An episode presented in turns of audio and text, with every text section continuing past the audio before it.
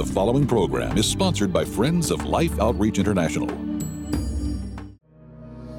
The fact that Christ says, The peace that I give is different from the world, is hugely significant. For peace in the world to happen, you know, when people get together and they're trying to come up with a peace treaty, one of them has to give in some way.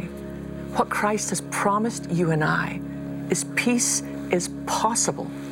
And where is it found? At His feet. Coming up, Sheila Walsh encourages us to find peace in the shelter of God's promises.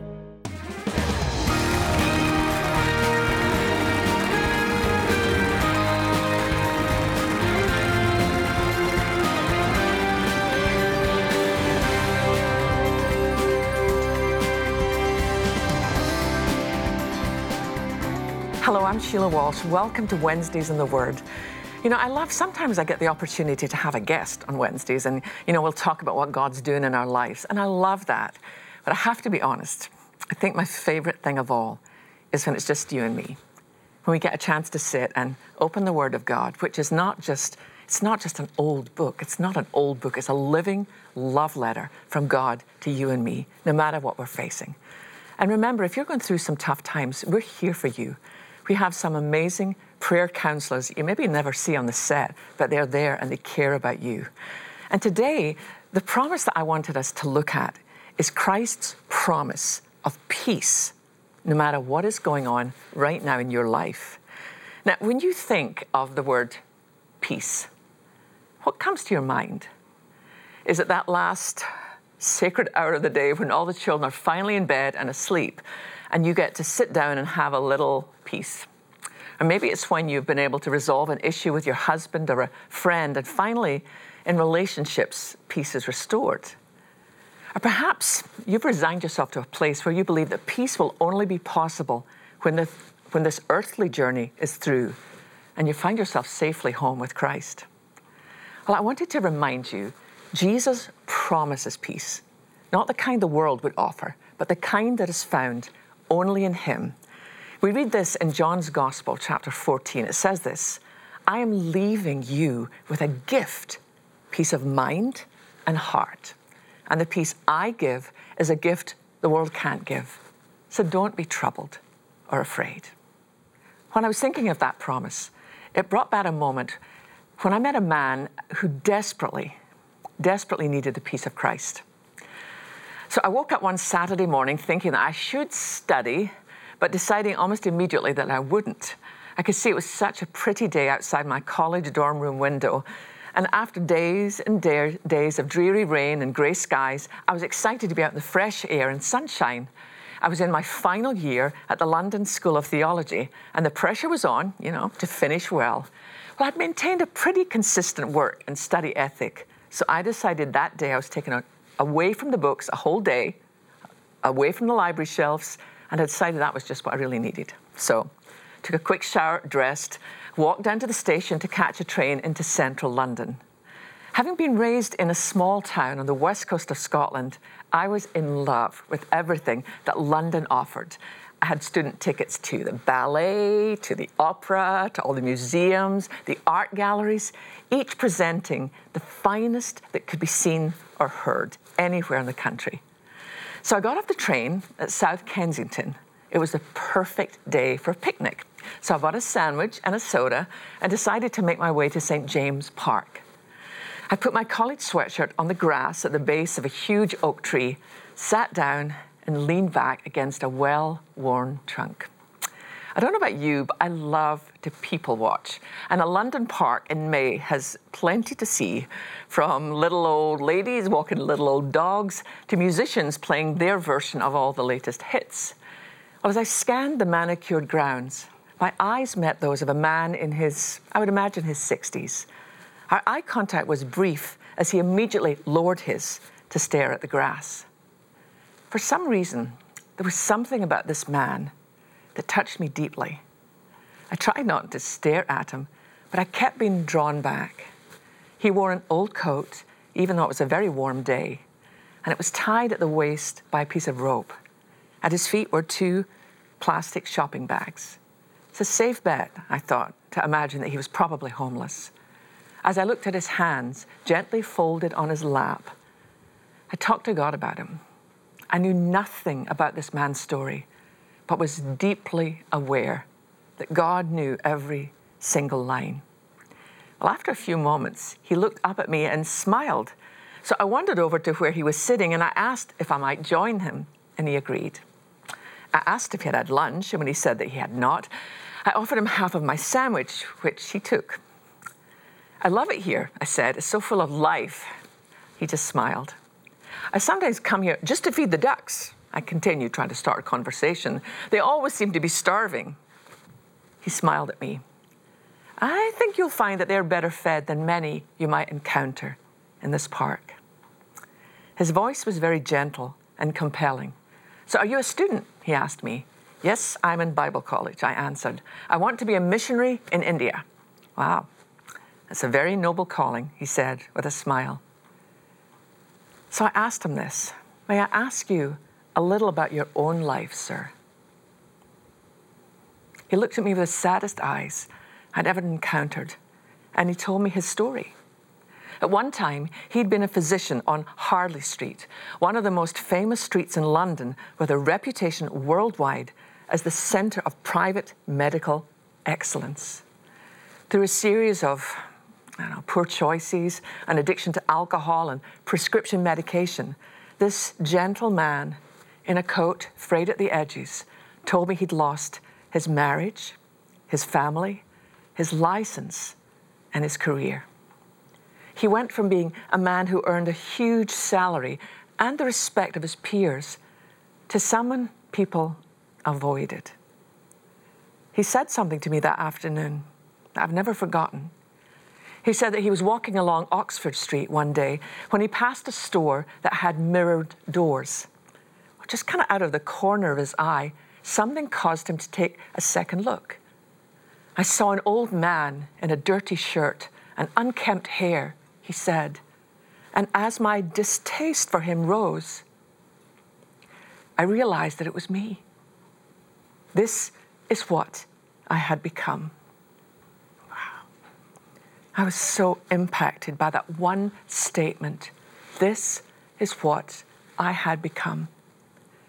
How sad to be almost unrecognizable to yourself, to have lost everything that you feel makes you who you are.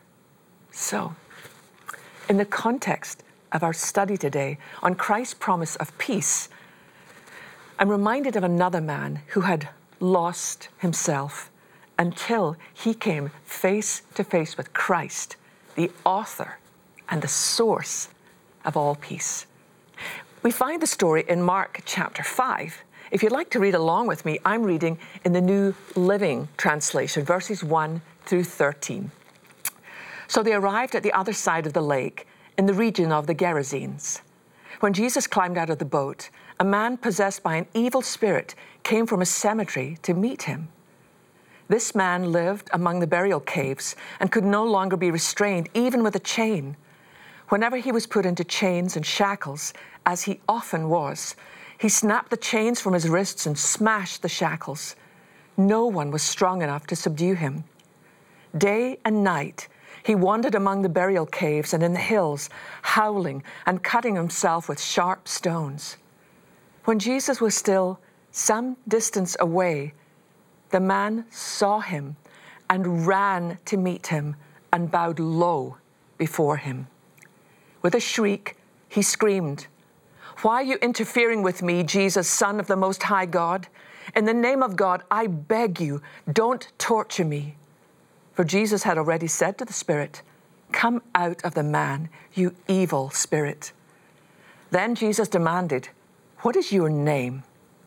And he replied, My name is Legion because there are many of us inside this man. Then the evil spirits begged him again and again not to send them to some distant place there happened to be a large herd of pigs feeding on the hillside nearby. Send us into those pigs, the spirits begged. Let us enter them. So Jesus gave them permission. The evil spirits came out of the man and entered the pigs, and the entire herd of 2,000 pigs plunged down the steep hillside into the lake and drowned in the nearby water. Wow, quite a story. Can you imagine being an onlooker that day as 2,000 squealing pigs went careening off the edge of a cliff? I find it fascinating that this tormented man ran to Jesus and fell on his knees. How did this man, living in this terrible place, know who Jesus was? Up until this point, Jesus had never been there before. This territory was a very pagan, godless location. It was unfriendly on many levels, not the least of which was that it was an area of pagan cult worship. Their favorite animal to sacrifice was the pig, which, as you probably know, was an unclean animal to the Jews. So, with herds of pigs about, the place in itself was repellent and an absolute abomination to any Jew. Well, it's to this area across the Galilee that Jesus sailed to meet this man of the tombs. Do you think that was any coincidence? As Jesus stepped out of the boat, the man ran to him. Why? Perhaps it was because, for the first time in his life, he felt the demons inside him cower in the darkness. And he grabbed that moment and he ran as fast as he could to the only one who had ever been able to make that happen. See, here's the deal he didn't know who Jesus was, but the demons did. Wow. It's hard for us to put ourselves in this man's broken, tormented frame, but it's safe to assume that the noise inside his head and heart must have been deafening. Then suddenly, silence. As he looked up, there was Jesus standing, looking at him. What a moment. For the first time, probably in his whole life, there was the possibility of peace. But let's back up a little here and look at what had happened just before the disciples dropped anchor on this side of the lake. These men were not at all happy about heading to this area of the Gadarenes, and the crossing to get there had been no pleasure cruise either. They came upon stormy seas that night, a storm so fierce that their boat began to sink. The disciples thought they would surely die. In fact, they say in verse 37 Soon a fierce storm came up. High waves were breaking into the boat, and it began to fill with water. Jesus was sleeping at the back of the boat with his head on a cushion. The disciples woke him up, shouting, Teacher, don't you care? We're about to drown.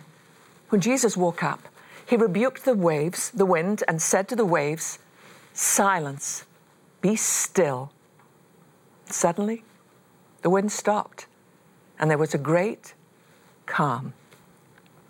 It's worth noting the command that Jesus gave to the waves was the same command he'd given to an evil spirit in Mark chapter 1, verse 25.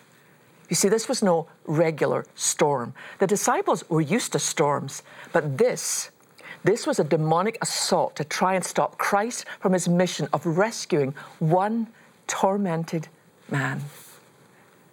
We read the disciples became afraid, mumbling to one another, Who is this? that even the wind and the sea obey him. They had no idea that they were about to witness the radical truth that when Jesus speaks to storms outside and inside the human heart, both must obey. So, back to this poor, tormented man who lived with the shame and shamelessness that must be inherent in a life of demon possession. Jesus spoke to the demons and commanded them to enter into the pigs, and in a moment, gone. if I were one of the disciples, I would have seen this as a three Advil moment. Just when you think life with Jesus can't get any more unpredictable, you're confronted with that day's menu. The moment you step off a treacherous boat ride, a crazed, demon possessed man rushes to you only to have his internal tormentors flinging pigs off a cliff. And yet, as crazy as this scene is, in the presence of Christ, there was total peace. I imagine Christ looking upon the man, ragged, fatigued to his very soul, prostrate in the sand, For the first time in a long time, the man is serene, quietly at the feet of Christ. This man who had torn his clothes and cut his flesh is now, according to Mark 5 15, clothed in his right mind. Within 24 hours, the disciples witnessed that Christ has power over the storms that rage in the world and within the human heart. They watched as Jesus spoke peace, turning the violent waves into a sea of glass. And they witnessed the most tormented man they had encountered so far being set free. And the constant was the presence of Christ. As you reflect on your own life, how long has the storm been raging all around you? Perhaps, like the disciples, you've cried out, Don't you see what's happening here, Lord? Don't you care that I'm drowning?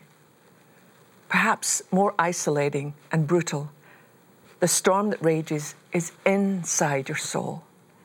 What the disciples witnessed that day was the shelter that Christ not only offers, but the truth that He Himself is our shelter. He is the one who brings peace. I love that promise today. I'm leaving you with a gift, peace of mind and heart. And the peace I give is a gift that the world cannot give. So don't be troubled or afraid. Maybe you think this situation is so far removed from your own life. Maybe you think, well, you know what, I'm not talking about some physical storm. I'm not a demon possessed person. I just don't have any peace. The fact that Christ says, the peace that I give is different from the world is hugely significant. For peace in the world to happen, you know, when people get together and they're trying to come up with a peace treaty, one of them has to give in some way. What Christ has promised you and I is peace is possible. And where is it found? At his feet. There was quite a scene on the shore that day noise, craziness, people yelling, animals squealing. There's one place where we're told that there was absolute peace. It was the man kneeling at the feet of Christ. I have to tell you, sometimes I literally, in an airport, will find a restroom and close the door. And it might look like I'm at Dallas Airport or London Heathrow, but in reality, I'm kneeling at the feet of Christ. What you're walking through right now might seem insurmountable, but the thing that we have been promised, no matter how huge the attacks outside or inside are, is if you'll just close the door for a minute on everything else and kneel at the feet of Christ and allow Him to speak peace over you, He has promised that we will know His peace. You know, I've had the privilege with life of traveling to so many different places where there's very little peace. Sometimes it's because of war. Sometimes it's because of desperate famine, and the children are literally starving to death.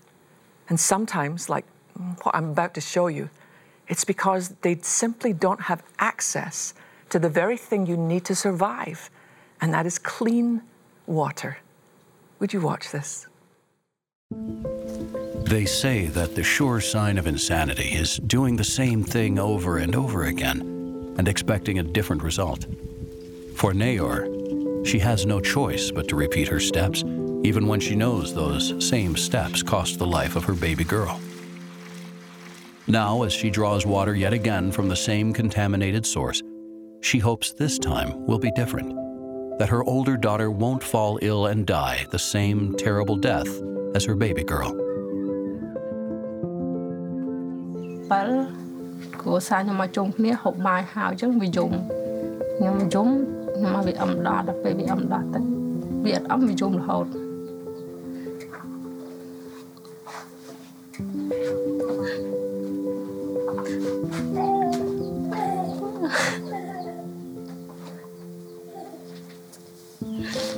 ពេលហ្នឹងហើយកូនខ្ញុំគួរស្លាប់ខ្ញុំយកទៅពេទ្យម្ដងទៀតគេថាវាអត់កាត់អីដល់ហើយ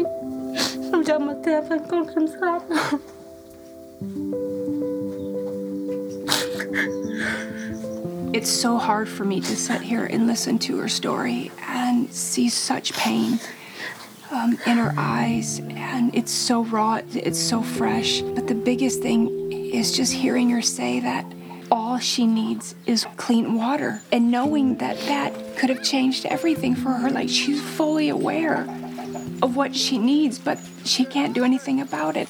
And I would love to be able to speak hope into her life and tell her that things are about to change. Indeed, change began that day as Naor prayed to receive Jesus as her Lord and Savior. Now her soul will never thirst again. And it's our prayer that, like so many others around the world, with your help, she will no longer thirst for clean drinking water for her family and village.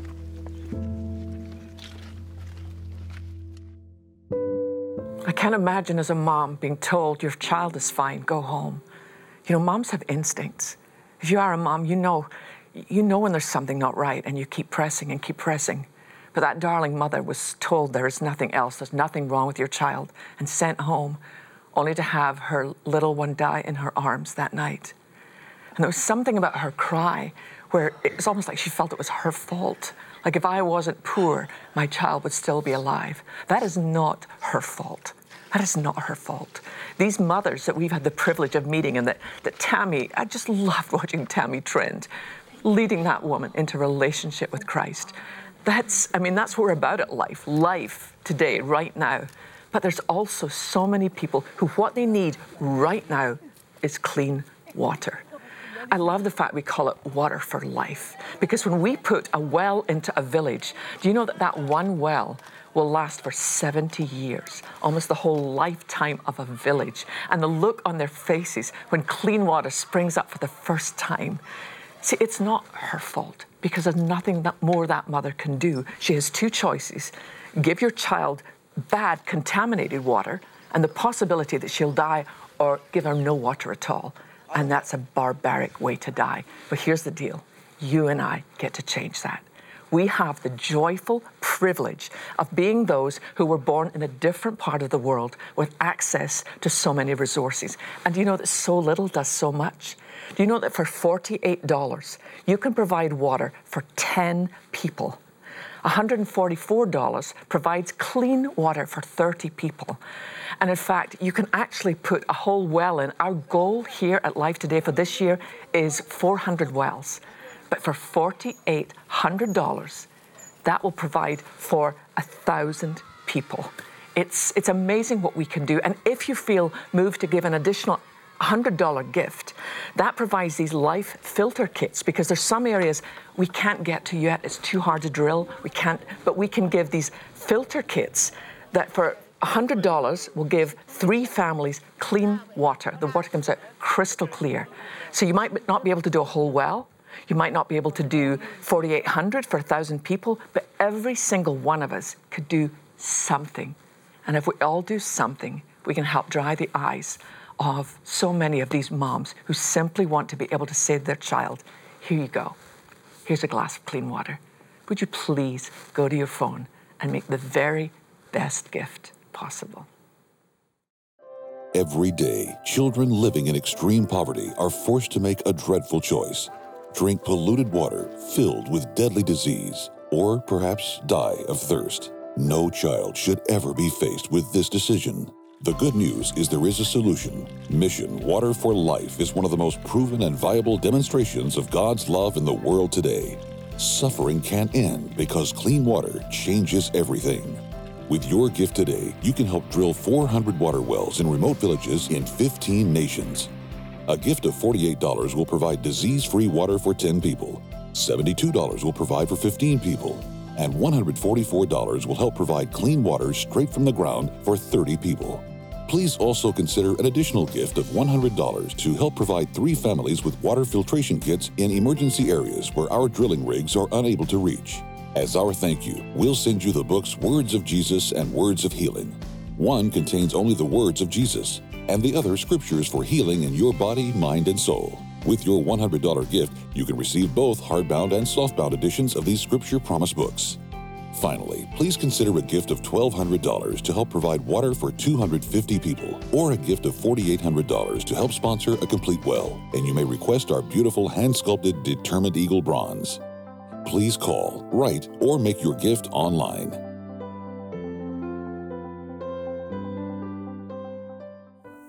This mother has four children.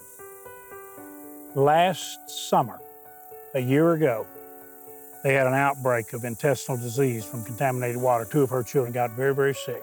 Now she's got a little baby, just a few months old, and this baby is living on her mother's milk. This baby's nursing. But Betty, pretty soon, this little baby's going to be drinking that water. And oftentimes it takes their lives. It really does, James, and, and they can't do anything about it because it's all the water that they have. I just can't even imagine. This little baby is so precious, so beautiful.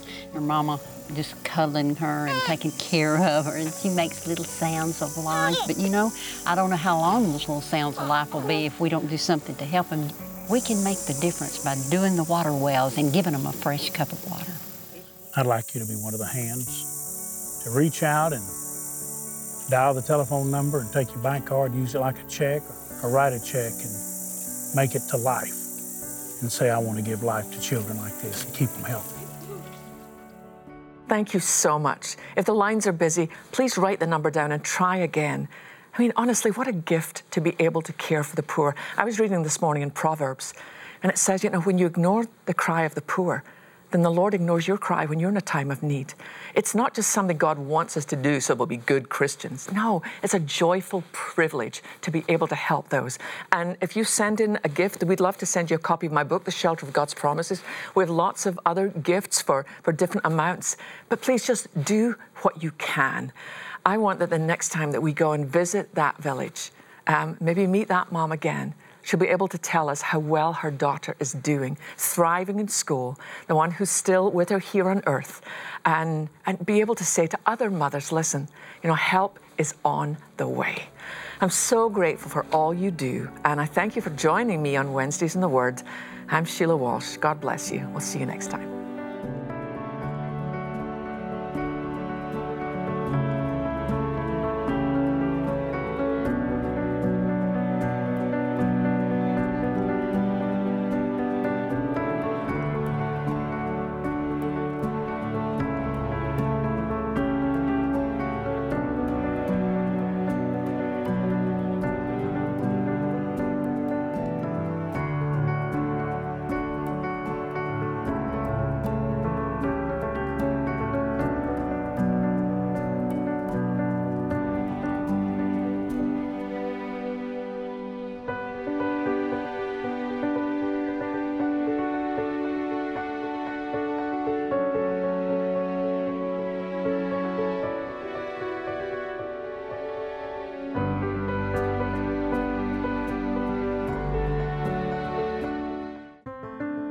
When planning your future, keep their future in mind. Contact Life Planning Services today.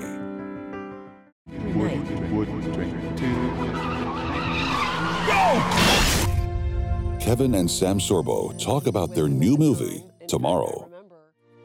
Life Today is made possible by the supporters of Life Outreach International. Your gift will be used exclusively for the exempt purposes of life. The ministry features specific outreaches as examples of the programs it supports and conducts. Gifts are considered to be without restriction as to use unless explicitly stipulated by the donor. The ministry is a member of the ECFA.